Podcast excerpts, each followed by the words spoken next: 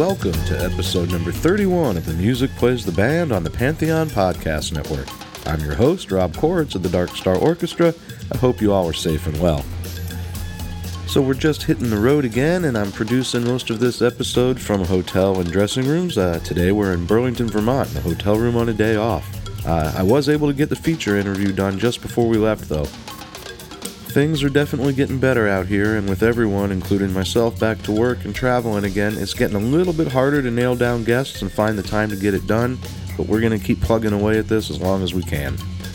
I want to thank everybody who listened to episode number 30 with my drumming partner, Dino English. Honestly, I was overwhelmed with the number of folks who have tuned in and all of the great feedback I've received, so thank you again very, very much. This episode is going to be a complete 180 from that, though. It's an all Texas kind of day, and although my guest might not be familiar to all of you, he is certainly familiar with and a big fan of the dead. I'm honored to bring along 10 time Grammy winner, founder, and leader of the legendary Western swing band Asleep at the Wheel, the one and only Ray Benson. Ray has been a Dead fan since the very early days, and his and the Dead's career have intertwined more than you might realize. He was home in Austin, Texas when we spoke, and for me it was really educational and a very eye opening conversation. Staying down in Austin today, we're also going to speak with Joel Faulhaber from Deadeye ATX and find out a little bit more about the scene down there. So, as always, I'm glad you're here. And before we get to the first segment, I humbly ask you to support the podcast any way you can. There's the monthly Patreon subscription with giving levels starting as low as $5 a month, which gives you exclusive bonus content, including outtakes, expanded interviews and segments, videos and stories from the road, and this time around, that's going to include some footage of our rehearsal with Bob Weir uh, at the Warfield before our show with him. And you can also make a one time contribution through PayPal, and a portion of all the proceeds goes to the Rex Foundation, the charity started by the Grateful Dead. You can find out about all of this and more at www.themusicplaystheband.net, and wherever you are listening to the podcast, please rate, like, and review. So here we go, let's get started.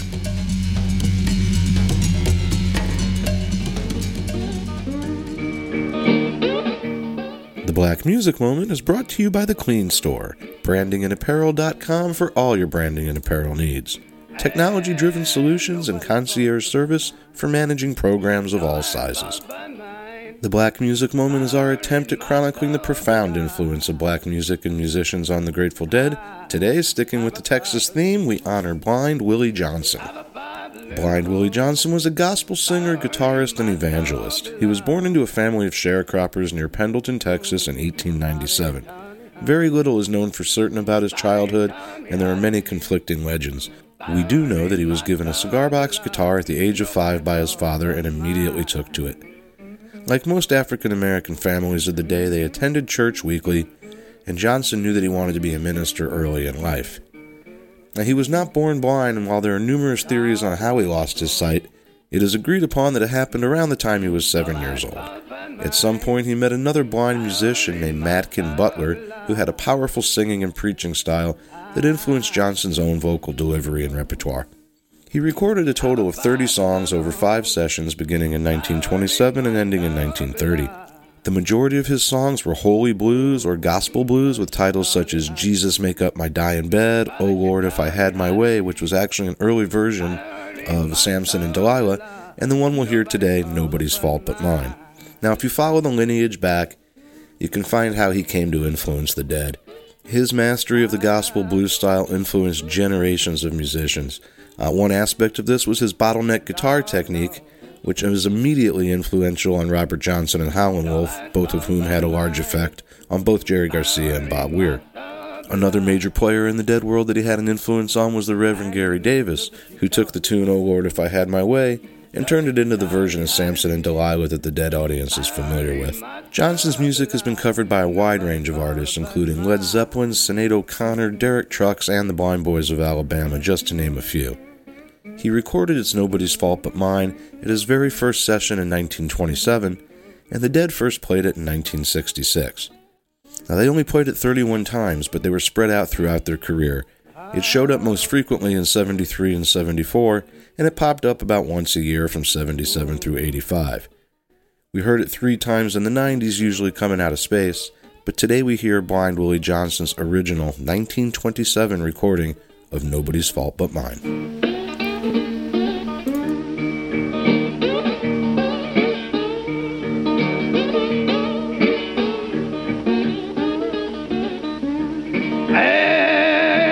Nobody's fault but mine. Nobody's fault but mine. But I don't need my soul be I have a Bible in my home. Have a Bible in my home. But I don't need my soul be Mm, Father, they taught me how to read. Father, they taught me how to read. I don't need my soul blood, nobody fault but mine.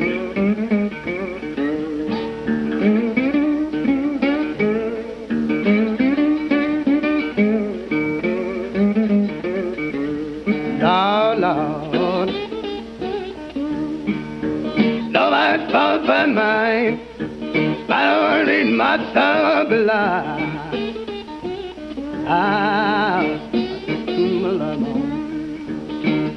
My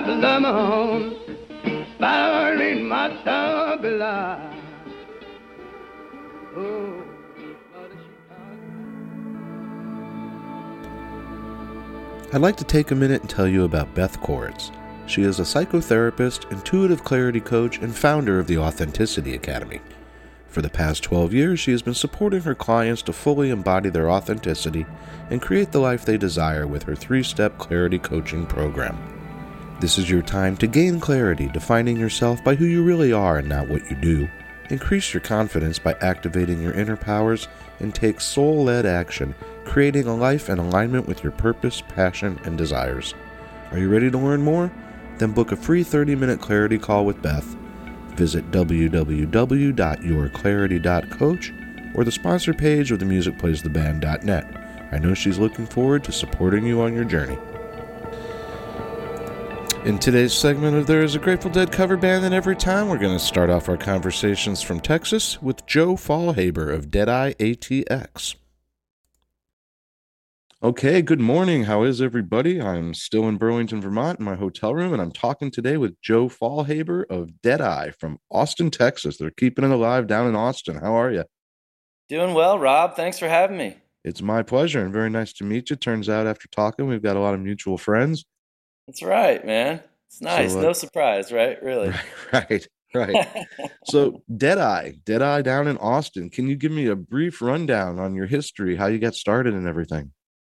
Well, uh, to be honest, uh, we uh, the drummer and I actually started the band about it's now about eleven years ago, uh, and we were at a Dark Star or, uh, Orchestra show at Stubbs. Right. And uh, yeah, that's awesome. We we looked around and we were like, wow, they sold out Stubbs. You know, nobody's playing Grateful Dead music right now, really, in in Austin. And uh, we decided, you know, we would. I mean, that's that's all we talked about, and that was something that we loved a lot. Was Grateful Dead music. We were already kind of playing a few Dead tunes in our uh, original band at the time, and we were like, let's let's give it a go and just see what happens. And uh, the the first gig we kind of threw together was we had a you know two, three hundred people show up, and it was a total, uh, you know, insane party. And we we were like, oh my god, we got to do this, you know. So it was kind of timing, and uh, y'all inspired us. You know, we are like, wow, they can fill a room.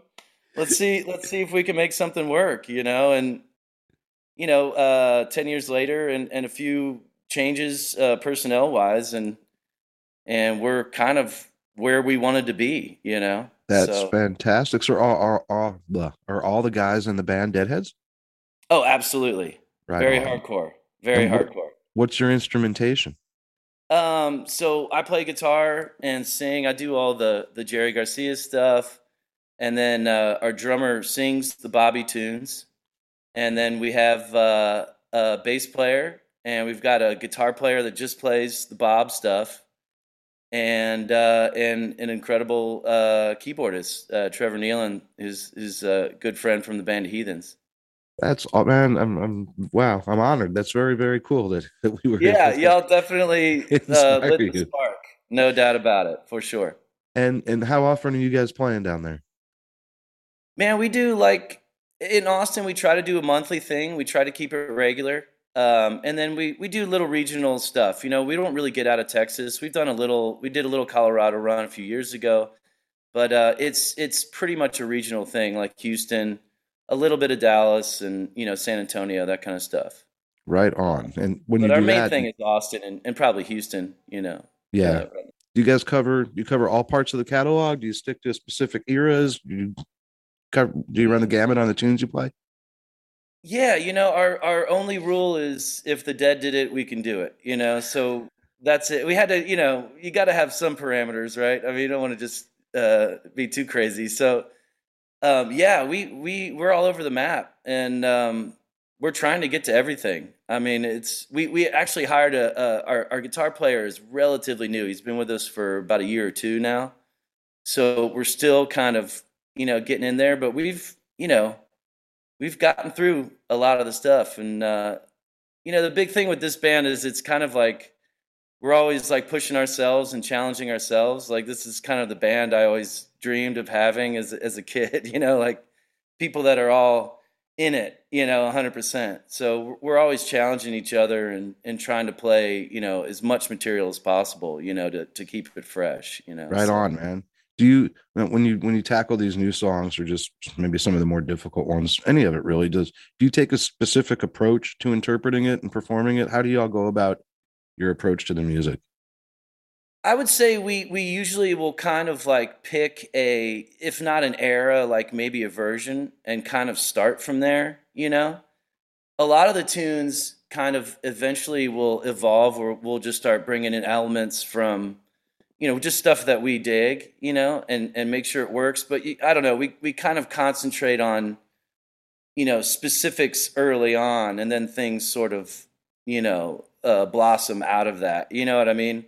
So it's nice to have something, maybe even just like a specific performance to try to like hone in on, and then we stretch out from there. You know? Yeah. Man, Austin, I mean, one of the greatest music cities in the world. Um, every genre of music you can think of is down in Austin. Not a huge hotbed of Grateful Dead activity. You know, the Dead really didn't come around there very often, if at all. But on the occasions we've been there, we always have great crowds at Stubbs, like you were talking about. You decided, hey, let's try this. And 200, 300 people show up the first time. So Yeah. obviously, there's a bigger dead scene there than people realize. What can you tell us about the Austin dead scene and how it fits in with the huge, with the bigger music scene there? Well, I would say, you know, a lot of the people are, you know, just kind of like jam band fans in general, you know, and, and a lot of people move to Austin. Um, you know, I would say more music fans move to Austin, you know, than musicians for sure, you know. Uh, but there are, you know, people move here to listen to to go see live bands, you know, Right. and that's that's like a huge part of their life. And so that's who these people are, you know. They're deadheads, but they're also just fans of all kinds of music. And um, you know, so that's that's kind of the animal, you know. They're just folks that they're they're going to go out two, three times a week and catch as much stuff as they can. They travel a lot, you know.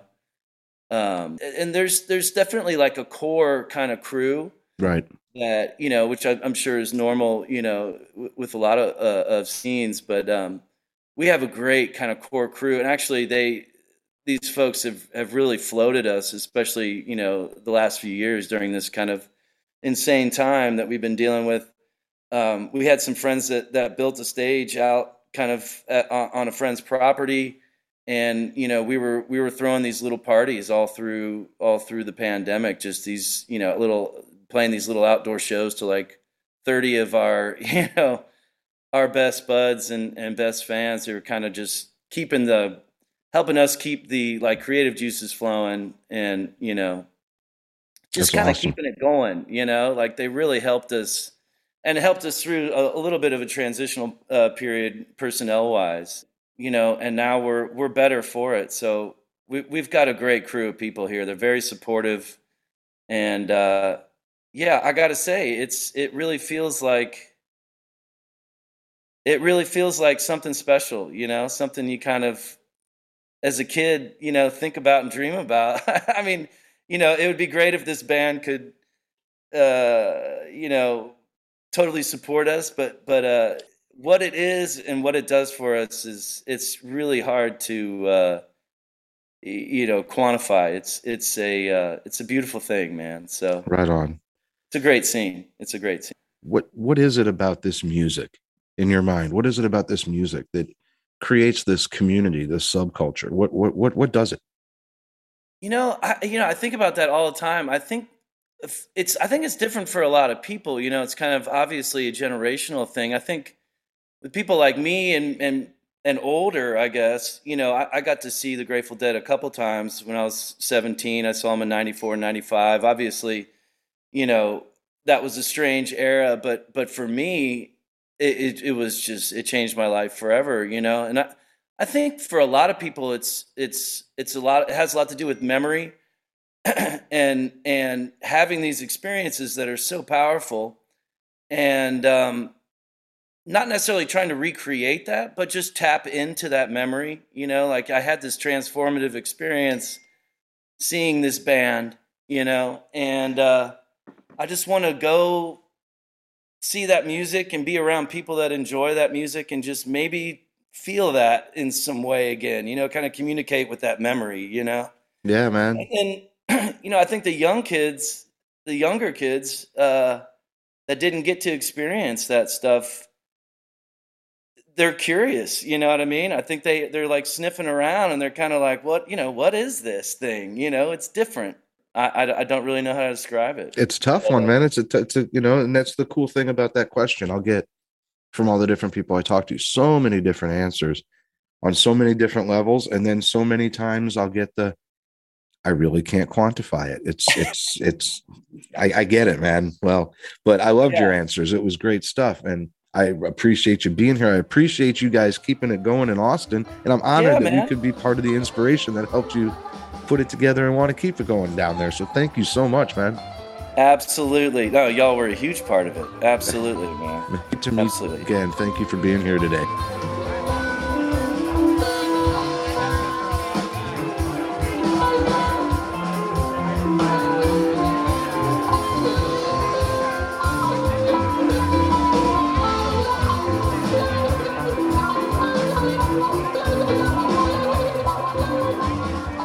So we lost our connection at the very, very end there, so we didn't get to say our goodbyes, but that was Joe Faulhaber from Deadeye in Austin, Texas. If you like what you're hearing today, including that little bit of Deadeye that we heard just coming out of there, please consider supporting the podcast with a contribution. We have two ways for you to do this. You can become a patron with a monthly subscription for as little as $5 a month that includes expanded video versions of our segments, all of the outtakes that don't make it onto the podcast, videos from home and on the road, and much, much more. You can also make a one time contribution via PayPal, and part of every contribution goes to the Rex Foundation. You can do this and learn more about the podcast at our website, www.themusicplaystheband.net. And if you have the time, please like, rate, and review the podcast on whatever player you might use. Thanks for your continued support and helping to spread the word about the podcast. It's uh, getting bigger and bigger every week, and I really appreciate your help. Our featured conversation is brought to you by Grateful Sweats. Grateful Sweats' subtle song designs will strike a chord for heads who get it. Search Grateful Sweats on Etsy for a wide selection of cold weather gear like hoodies, beanies, and of course sweatpants, as well as other Grateful goodies with more than 30 designs like Tennessee Jed, Women Are Smarter, and my personal favorite, Eyes of the World. Visit etsy.com slash shop slash grateful sweats or get there from the sponsor page at our website and right now, if you use the code The Music Plays, you save 10% and receive a free pin. So don't miss out and don't miss out on the clearance section with items up to 80% off. As soon as you're done listening today, head on over to Grateful Sweats for some great deals. My feature conversation stays down in Texas where we talk to Ray Benson of Asleep at the Wheel. The Wheel has been keeping the legend of Bob Wills and Texas swing music alive for over 50 years now. They have 10 Grammy Awards and countless other honors to their credit.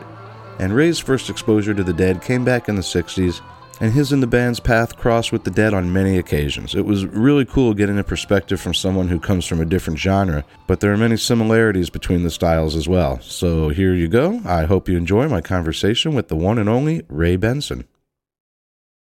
Okay, so I am here today with Ray Benson from Asleep at the Wheel. How are you, sir? Good, thank you. Good, thank you. Doing good. Dark Star Orchestra. This is going to be November the twenty seventh, nineteen seventy five. Is that right? Is that the? Don't y'all do? Don't, yeah, don't y'all do shows yeah. from the date? Yeah. yeah, we do. We do. Um, that's that's incredible. That's incredible. Uh, yeah, no, you guys are great. I've seen uh, your uh, uh, uh, YouTube stuff. Pleasure to meet you, and I appreciate you taking the time to do this with me. Uh, Asleep at the Wheel. Yeah, I know you recently celebrated your 50th anniversary. Congratulations for that. Yeah, it's quite a quite a number. yeah. And uh and you had a tour that went along with it. You brought back some old friends. Can you can you tell me a bit about that tour and how it was playing so with some of your your original and your past members? Oh, it was just it was great. You know, we had uh, Chris O'Connell and Leroy, and uh, unfortunately, Lucky, who uh, started the band with me, could not make it because they wouldn't let him out. Well, they let him out of Australia, but they didn't know if they let him back in. Right. So the three vocalists, uh, Leroy Preston, Chris O'Connell, myself. So that was that was magic because uh, it was just a vocal blend. It was, um, you know, that uh, special, and uh, hadn't sung together for oh gosh since 1978 uh, or so. Uh, um, and then Tony Garnier, he let Bob Dylan let him off, so he got to play bass with us for about a week and a half. That was pretty cool. That's awesome. And now that was during the pandemic. That was right before before Omicron hit. Yes, exactly. Uh, we snuck in on October of of uh, 2021. I mean 20. Uh, uh, yeah, and uh, so it was very fortunate because uh, we wouldn't have got it done, and so it was anyway, it was great. We went from California all the way. You know, we did the uh, Kennedy Center. We did Mountain Stage uh, from the Kennedy Center. We did uh, the Grand Old Opry in Nashville. Um, you know, and had just great shows all the way across. That's fantastic. And now with things starting to calm back down, you guys are pretty much back on the road, hitting it again. Yeah, yeah, it's a little different, but uh, certainly back on the road. We just did a cruise. And uh, the Outlaw Music Cruise, you know, with Emmylou Harris, Rodney Crowell, etc., and uh, Steve Earle, uh, and it was uh, everybody had to be vaccinated and tested before they stepped on the boat, so that was interesting. Took forever, right? Right, uh, but uh, that went great, and then we played some shows in Florida last week, and we'll we'll hit the road. South by Southwest, the music festival happens down here, so we'll be here for that. Excellent. Now, I, I, know you've told the story, the history of Asleep at the Wheel a million times. So I'm more interested to hear about how you, Ray Benson, got started. I know you grew up in Philadelphia, but how, how did your musical journey begin? Well, I grew up in the suburbs of Philly, uh, Springfield, Montgomery County, is where it was actually.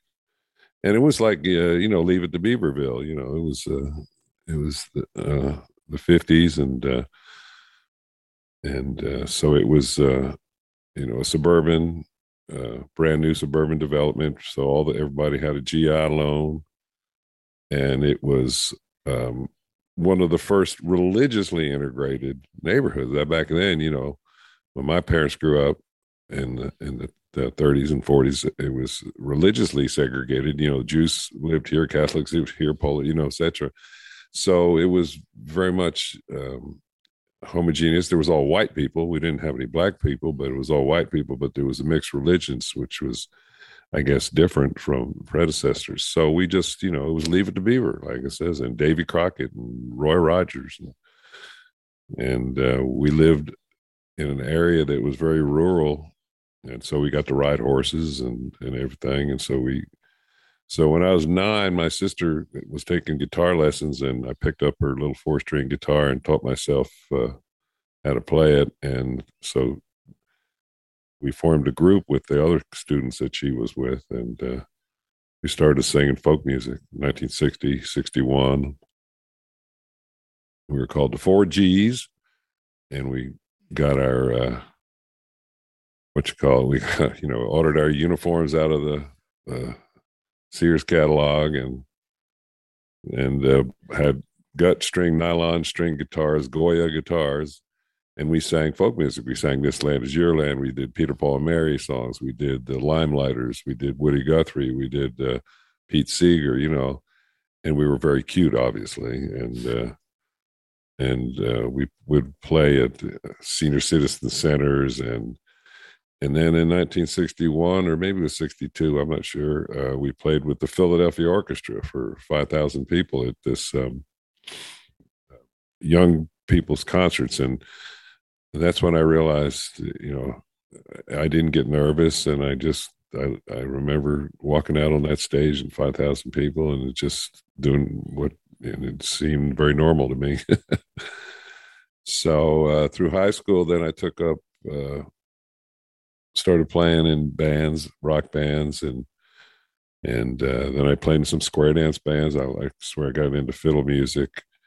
Uh, my parents uh, sent me to a camp, a summer camp, uh, as opposed to a summer camp for Jewish kids. This was a Quaker camp and they had a square dance band and they said you play guitar come on and they had some great old timey fiddlers and so i started learning about country music and then in the uh, ninth grade um, they gave me lessons on the bass and because my mom said hey go learn how to play the bass she said i know musicians are always looking for a bass player right and so i went and uh, the school gave me upright bass and lessons, and I was in the orchestra. And then I would play gigs on the weekend. I could read; I was a reader.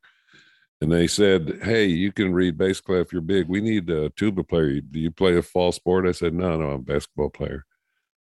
And so I learned how to play the tuba. They gave me lessons, and I got pretty good. And played in the orchestra, played in a band, and then took a lesson with the Philadelphia Orchestra guy, and he said, "You're pretty good. You're going to study." I said, "No, nah, you know, I think I can get more girls with a guitar right. and a tuba." Now, when when you're from that time when you're nine years old and moving up, are you teaching yourself? Are you taking lessons? Or are you all self taught at that point? First, I was self taught, and then they gave me lessons. Um, but they were, you know, and they were just starting points. You know, yeah they were great starting points. You know, the first guy was uh, George Britton. He he taught uh, folk music basically because folk music was big 60 61 62 63 it was big i mean it was uh, you know the Kingston Trio were a pop act you know and uh, so anyway you know i got i just uh, and then a guy i took lessons from a local guitar teacher bob zatzman and he uh, he gave me the mickey baker jazz book you know. And that's started me out learning jazz chords and and of course you know i had already uh, learned the chuck berry stuff you know i was the first you know was playing uh, well, actually lonnie mack and was my hero is i got to be good friends with him later on but uh, lonnie mack and chuck berry was you know that that was my rock and roll roots and uh, of course the beatles came along and all the rolling stones and those you know all that and uh, but i had a very broad musical you know palette so as you know i grew up with a lot of very legendary jazz players uh, the brecker brothers and uh, my cousin mark who's a, still a fabulous uh, Marc Copland he's a fabulous postmodern jazz piano player so I, I, I, you know, and, and the schools were great because they had bands and everything. So I was in the marching band, the orchestra, and everything, and uh, the choir, and just wanted to sing and play. You know.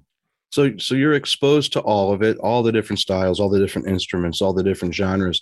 Uh, two weeks ago, I had my friend Peter Rowan on the show, and my question to Peter had to be, "How does a kid from Connecticut end up loving bluegrass?" So here, same thing.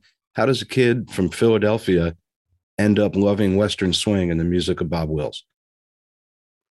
Well, it started with love of country music, you know, and sort of went backwards from there, you know.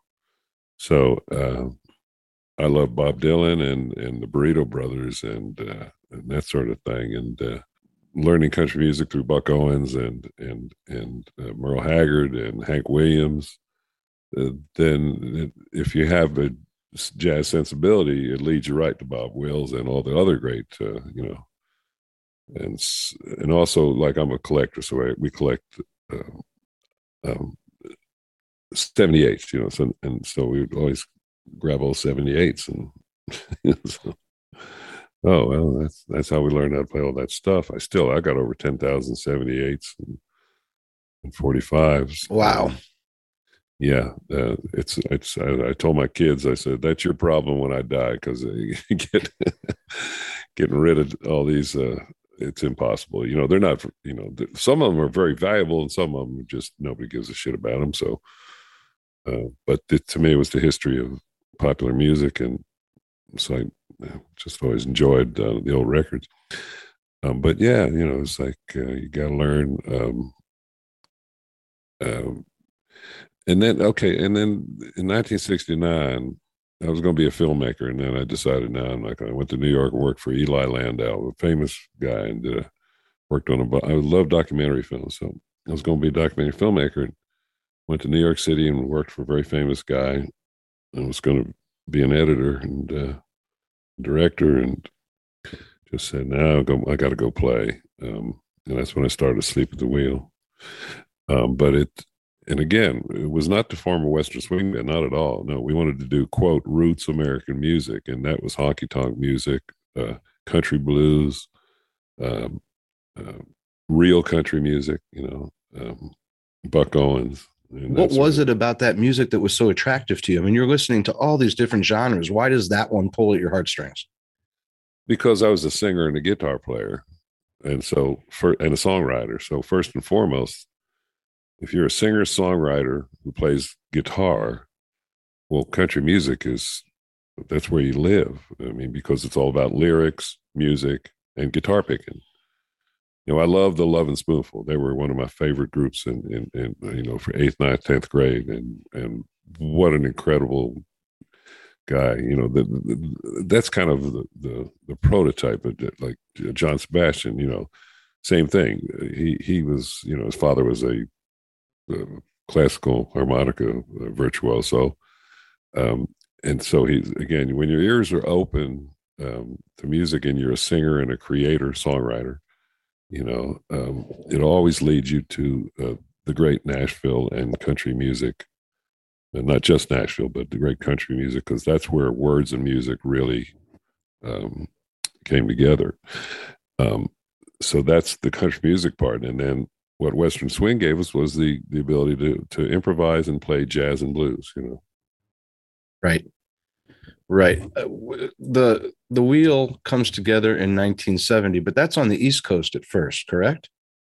West Virginia. In West Virginia, eventually you all end up in North Northern California in the Berkeley area. How does how does that come to be? Well, I went to Antioch College in Ohio, uh, out of high school, Ed Ward, who was uh, the late Ed Ward, who was uh, a writer for uh, Rolling Stone at the time, was teaching a course at and was a student at uh, Antioch, and he booked Commander Cody and his Lost Planet Airmen to play, and they hung out, and we became good friends. And uh, I said, "I'm going to go start a band," and they said, "Well, call us when you do." so I did, and that was in 1969, and uh, and in the summer of 69 and so uh, after i got through uh, deciding not to be a filmmaker and, and, and, left new york i called lucky up who was my childhood buddy and cohort and said come on we're going to start a band and then we took a trip up to uh, visit my sister who was going to school in boston and leroy who was a farm boy from uh, vermont was their roommate and we started jamming. I said, "Hey, we're going to start a band, and you want to join? Sure, okay." So that's how it all came about. And uh, Lucky found this farm in West Virginia that these friends of his were caretaking, and said, "Sure, you can move out. There's this uh, 180 year old cabin." And you can all stay there and help us with some of the little farm work that we do. I said, "Well, okay." and, and it was just all this uh, circumstance, and that's how we wound up in West Virginia. And and then eventually you get to to Berkeley because Commander Cody comes a call and says, "Come on out when you're ready." Yeah, yeah. We had started uh, uh, the weirdness of it all is kind of funny, but you know, we're living on this farm and trying to put a band together in the middle of nowhere. Just me, Lucky, and Leroy. My brother was hanging out with us, and all of a sudden, in literally in the middle of nowhere by the Potomac River, uh, these two hippie buses show up, and they were headed to Washington D.C. and there was the hog farm with Wavy Gravy and these guys, and they were called the Medicine Ball Caravan, and they were going into D.C. to play, and they'd heard there was a bunch of hippies with a band, and we said, uh, "Yeah, that's us," not telling them that we really didn't have a band. But we were going to be one for sure. And they said, "Well, come on, you can open the band for Stoneground, uh, Stoneground, Hot Tuna, and Alice Cooper." And I called my brother up and and this a bass player, and we put together some songs and went down and played, and that got us a foothold in Washington D.C. Being with Commander Cody, I mean, his band blends country, swing, and, and psychedelic rock. So that whole vibe is happening. And well, it was rockabilly, more rockabilly. They were an incredible rockabilly kind of band. Was when you get out to California with that and, and start hanging with them, are the Dead on Grateful Dead on your radar by then at all? Oh hell, I saw the Dead in uh, 1968. In '68, at, at the uh, Electric Factory, there were 200 people. It was Pigpen was still in the band, and uh, Jerry come off the stage. Back then, there wasn't a lot of back rooms, and, and I shook his hand and uh, I, I said, "Hey, you got a cigarette?" And he gave me a pack of Pall Malls. and uh, yeah, no, I of course, and then for Sleepy Will's first big gig after the the Alice Cooper Hot Tuna thing, we opened for the New Riders of Purple Sage in 1970 at Georgetown University, and Jerry was in the band then, and uh, he was so nice, man, A wonderful man, just a, just a great guy, and you know he encouraged us, and he said. I told him what we were doing, and he said, "Oh, you're woodshedding." I said, "Yeah, yeah, we're woodshedding," which was an old term for you know you'd go to the woodshed to practice, you know. Right. And uh, so he was just great. And uh, and then we opened for Poco. No, we opened for Poco the week before. That was it. And you know, Jim Messina was great, and it was uh, and Richie Furay and all those guys. And so I had a back. Yeah, I could get backstage. And so the next week the New Riders were playing, so I went to, to hang out, and that's where I met Jerry. Right on. Did did what was it when you first saw them in 66 what was the impression what, what was your thoughts no, 68 68 i'm sorry the electric factory 68 what's your impression when you see this band oh i love the dead the, the first album you know that's you know what this uh, you know i bought the first album in 67 so um they were great they you know that that that original band with pigpen was kind of like an r&b rock psychedelic r&b rock band you know it was more of an R&B R&B kind of thing. And they were great. I saw Janis with Big Brother and the Holding Company. They were amazing. They're incredible.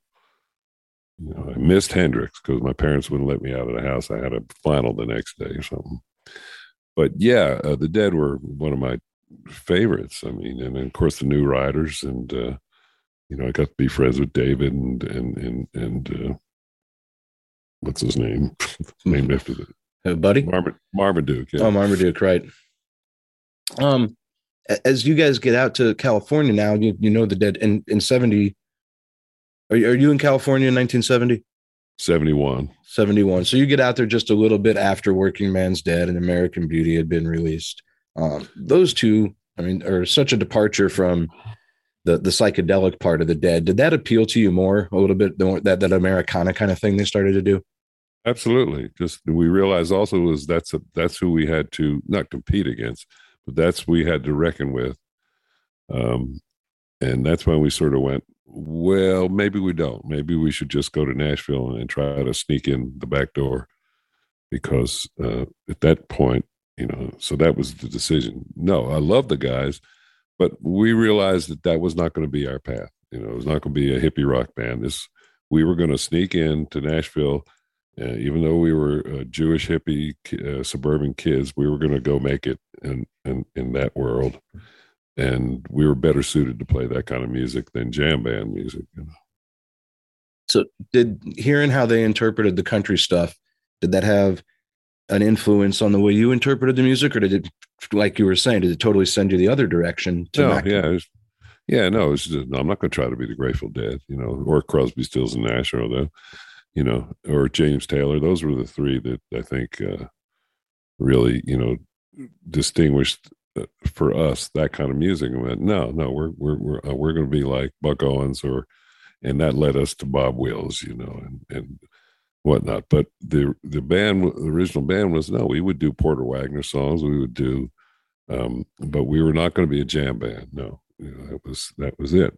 I love the guys, you know, but uh, again, uh, the most important thing you can do is be your own self, you know. And so that was the whole idea, you know. Is don't. Uh, one of the things, you know, the wheel and the dead both took influence from all kinds of forms of American roots music, and and have really been an integral part of keeping that traditional music alive. Do you feel that connection, that parallel between Asleep at the Wheel and the Grateful Dead? Well, I do because because, like I said, my interaction with those guys was was always positive and and and, and enlightening. You know, I mean, I remember Bob Weir used to do El Paso for crying out loud. Still you know? does it. Yeah, I mean, you know, come on, it's like, um, uh, you riders going to miss me when I'm gone. All those kind of stuff, and all of the folk stuff that you know. I mean, you know, we also played with Old in the Way. Uh, we played with them. Uh, uh, with the original one, which was John Kahn and uh, Jerry and uh, uh David and uh, Vassar Clements, right? and before Peter, was Peter ever part of that band? Oh yeah, know. he sure was. Yeah, yeah he's yeah. he's the one on the album. Yeah, but he was he wasn't in the band for that first. At the beginning, you're right, he wasn't. And then he came yeah. on. Like I said, he was with me two weeks ago. He actually played with my band just about about three weeks ago. Um, sat in with us in San Francisco. So he came in. He's on the album. He played the bulk of the shows, but he was not there at the very beginning, which sounds yeah. like no, he was with Bill Monroe when I first uh, uh, heard about him, um, and uh, we used to play with Monroe. I used to uh, share a bill with him. Uh, uh, you, you, you, know, and all that. So you know, so yeah, all these guys. Um, but no, the Dead was like I said. We understood that was not our path. You know and uh, uh, but in terms of influences, of course, because we were long-haired, dope-smoking, you know, uh, ex-hippies, and in Nashville, that was a no-no. let's talk, Jerry. Let's you mentioned Bob as well they have such unique playing styles. When when you see them, how would you describe their playing styles, and does that have any influence on you? Oh, Jerry was a master. I mean, he was he was, uh, you know, his stuff is like you say, it's original. It's you know nobody else plays like that.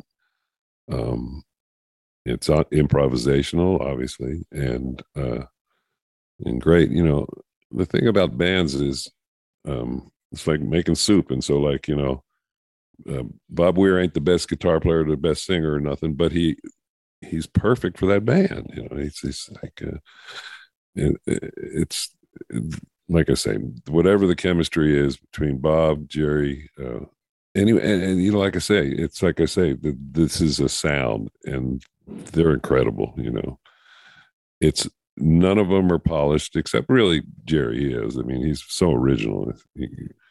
But together they're they're a sound and and it's incredible you know i mean um, so anyway that's what personalities are all about and then i i mean i like i produced a record on uh, um, rob wasserman and rob had that band with uh, ratdog with uh, yeah ratdog with bobby with bob and boy it had all the old that old piano player from the chuck berry yeah uh, johnny johnson johnny johnson man coolest stuff man you know so you know what can I say? You know, there's those guys are great, and of course, Jerry, uh, you know, brought pedal steel uh, to the masses. You know, and b- b- between the uh, new riders and between the Crosby, Stills, and Nash, you know, teach your children uh, cut, and you know, he was so important to introducing rock musicians to, uh, I mean, rock bands to uh, to the pedal steel. You know, right.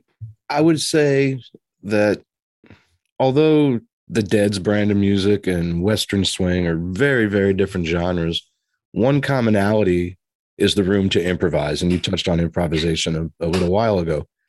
Exactly. Uh, but within that context, the big difference is that with the Western swing, the pulse and the groove kind of have to remain the same to keep it danceable. So, can you talk a little bit about your approach to a tune from an improvisational standpoint.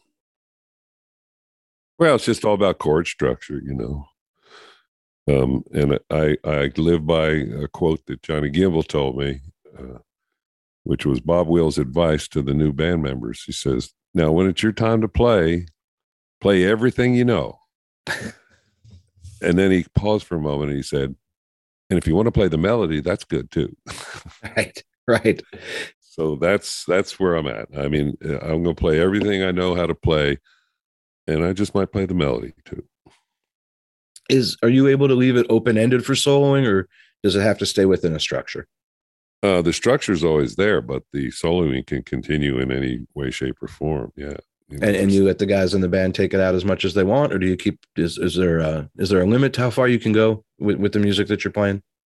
Yes, yeah, that's part of the thing. Is that uh, that was the other difference is that I said, you know, a narrow view uh, of music enables you to uh, go deeper into it, you know. So yeah, so extended long solos, uh, no, um, but you know, multiple solos, yeah.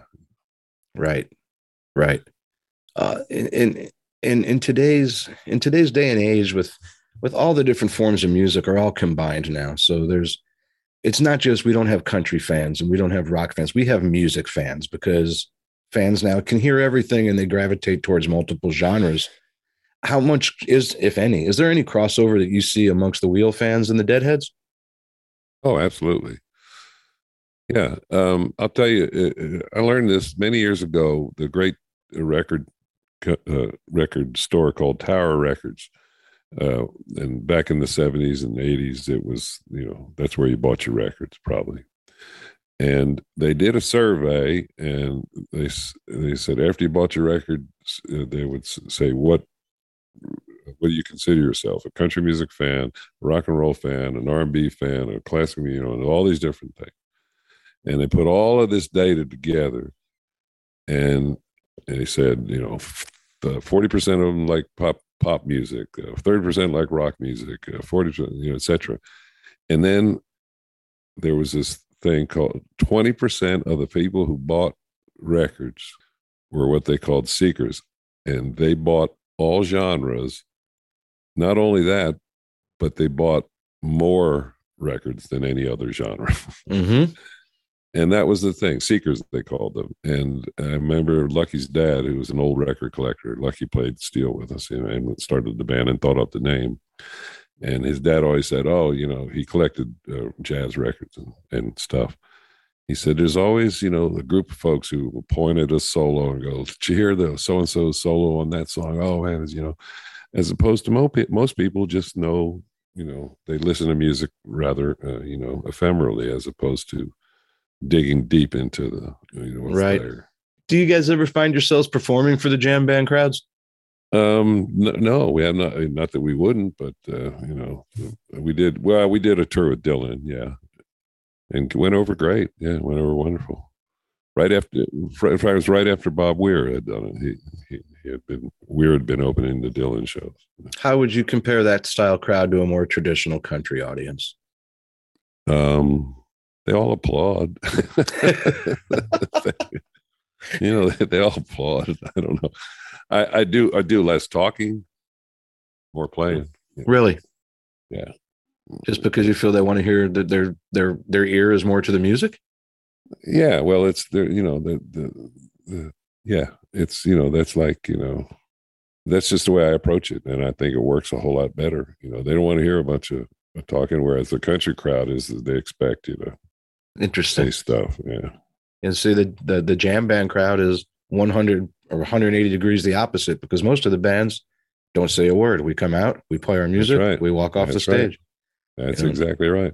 And I know that because I was, I was going to, you know, it's, uh, hey, how you all doing? No, that ain't gonna work. You know, it's just, uh, you know, say howdy and uh, uh, might might name the songs we're playing. You know, right. With the jam band crowd, with bands, you know that the genre that we play in, you'll get a good evening and a good night.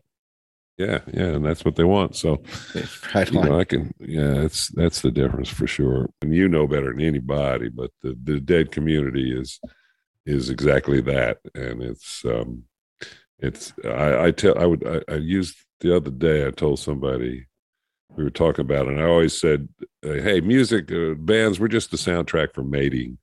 You know, said, and I said, Grateful Dead folks, they go to a Grateful Dead show. Sure, they love the music, but they go because the people there are their people. They can, they can maybe they're going to meet a girl, or maybe they'll be able to score some safe drugs, or maybe you know, they they feel safe in this community, and uh, it's it's something that is, um, I said, it is really uh, shows the human beings really need this tribal sense of, of, of belonging to something yeah. you know and uh, the the the the dead somehow provided that over uh, 60 years or and and and continue to live on you know. Yeah. Uh, it's I, I, see it every week you know every show we do and it's amazing when the show is over and a group of 20 will get together for their family photo that they take at every show. They're they're they're family. Yeah you know it's uh, and it's uh it's uh, very affirming and it's uh, it's it's such a great thing. So asleep at the wheel you guys have put out by my count what i was able to find out 26 studio albums who knows how many live discs 10 grammy awards. You've been able to sneak in a few solo albums over the years. That is just a ton of songwriting. And I'm, I'm, I'm sure your inspiration comes from many places but do robert hunter or john barlow have any influence as songwriters on what you do i really respect their stuff yeah um, you know absolutely. You know, as a, as a lyricist, he's fantastic. I mean, that's the hardest part of to me.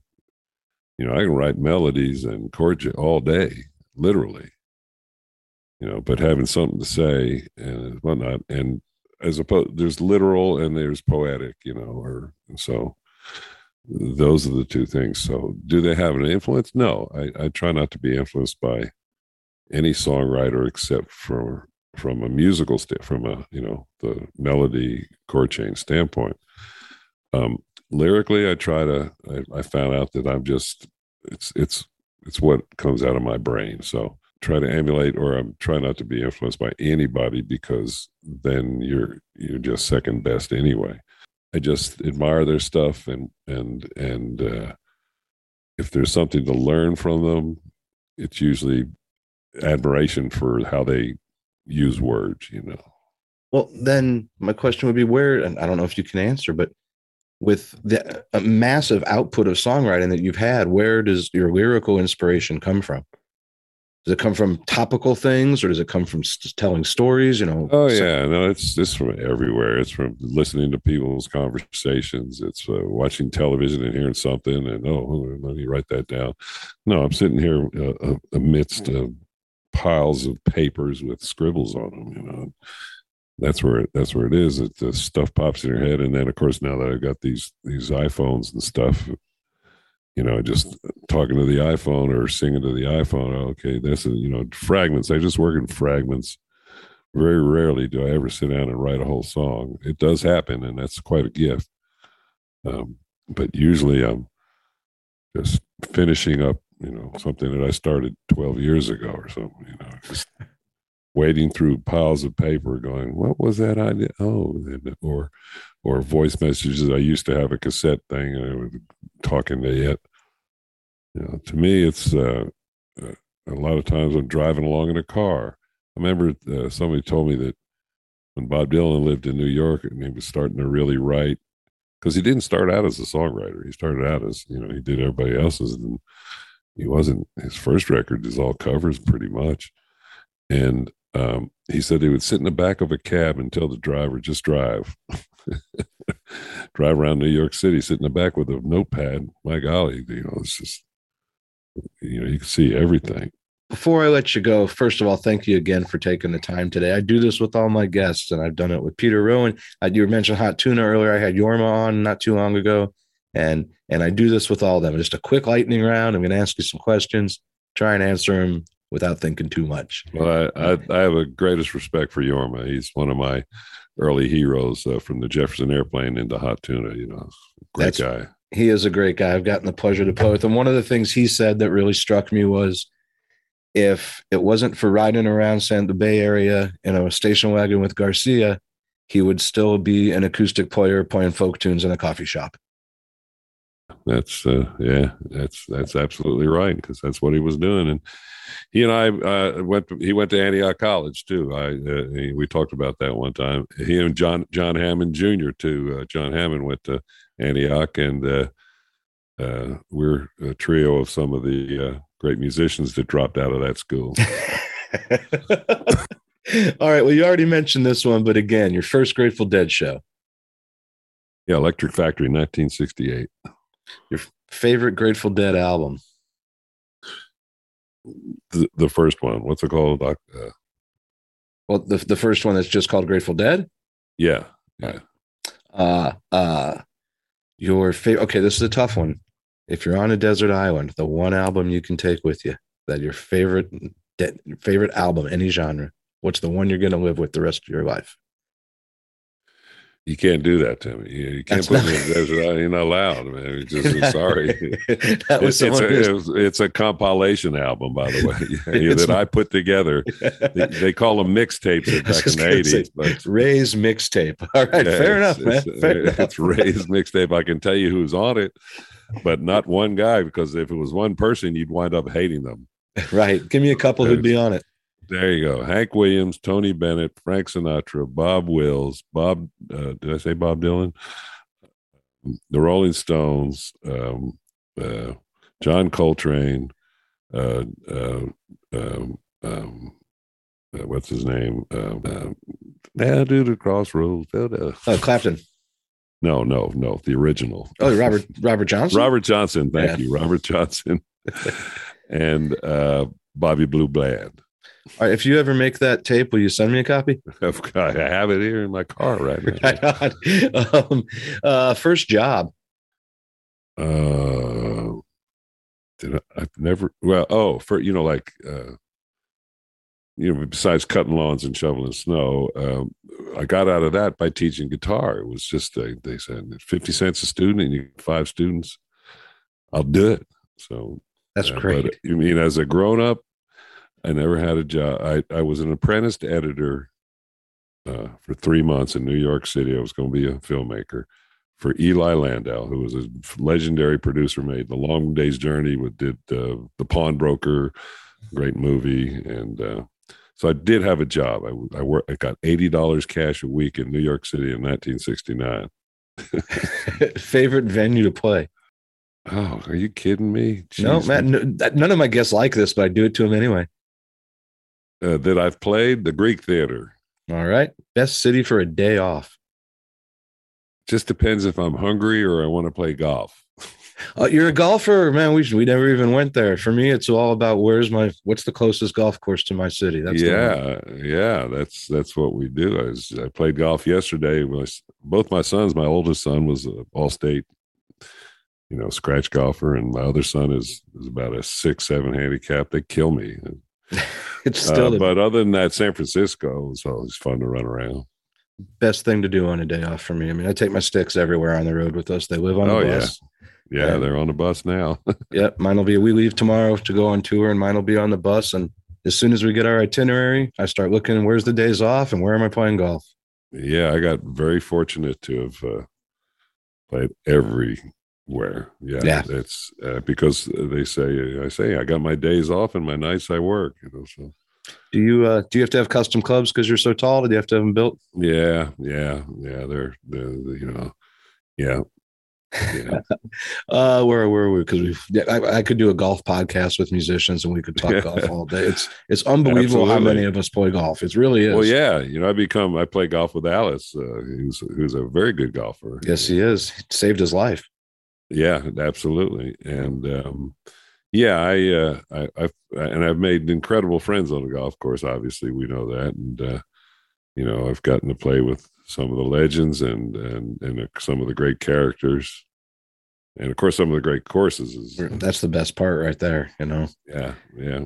Is uh, I, I learned a long time ago. You know, when we were when we're on in restaurants or not on stage, I always wore a golf hat and I'd be at dinner and a fan would come up and say, Oh, you're a golfer? I'm like, Yeah. He goes, Well, I belong to Congressional. Can I take you out sometime? I'm yeah, like, yeah, yes, exactly. you may.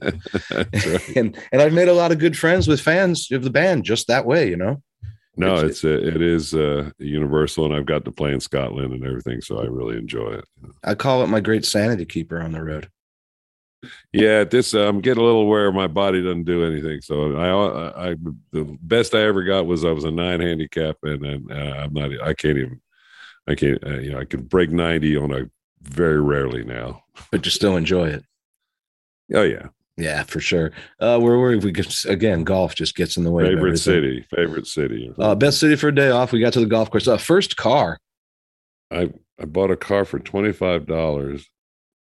Oh, that was my first one. It was a DeSoto. It was a 1959 DeSoto. Wow. And what you said you bought a car for twenty five dollars at some point. And then I bought a car from a guy, no title, nothing. it was a Peugeot 403, a French car from a friend of mine for 25 bucks, no title. And you could get away with that sort of thing back then. Those are those are pretty small cars, aren't they? Oh, yeah. Yeah. yeah Tight fit for you. Well, back then, I, yeah, I could fit into anything back then. I mean, you just scrunched in, you know. right. And and my last one, the book you are reading these days.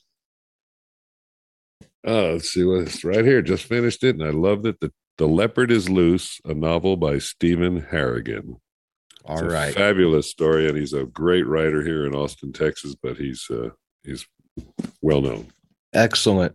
Well, again, Ray Benson, I can't thank you for taking the time. Hopefully, we're going to get back down to Austin one day. Although I have a feeling when we get there, you'll be on the road. Thank you for including me, and uh, It's my pleasure. right on. All right, that is Ray Benson from Asleep at the Wheel. Take care. Once again, thank you so much. You bet. Adios, amigo. Well, that brings us to the end of another episode, and I'd like to thank Ray Benson and Joe Faulhaber one more time. I'd also like to thank my sponsors, Grateful Sweats, The Clean Store, and Beth Koritz at YourClarity.coach. And of course, the Pantheon Podcast Network for bringing me into their family. You can check out their 70 plus music related podcasts at www.pantheonpodcasts.com. If you enjoyed the show and would like to support the cause, please consider a monthly Patreon subscription that offers some great bonus content every week where you can show your love with a one time contribution. And please remember that a portion of every contribution will go to the Rex Foundation. Get info about this and everything related to the podcast at our website, www.themusicplaystheband.net. Any love is much appreciated as we try and keep the show rolling along. The Music Plays the Band is produced by myself and the production and songwriting team Brothers Lazaroff here in St. Louis, Missouri. You can find out more about them at www.brotherslazaroff.com. The opening and segue music you are hearing are remixes of portions of DSO drum segments that are produced by my drumming partner Dino English. I will be back again in two weeks with episode number 32, where my guest will be the harmonica virtuoso and dead fan Howard Levy. Until then, stay safe, stay healthy, and please stay vigilant. The good side of this is getting closer, but it's still going to take all our efforts to truly get there. Thanks for being here.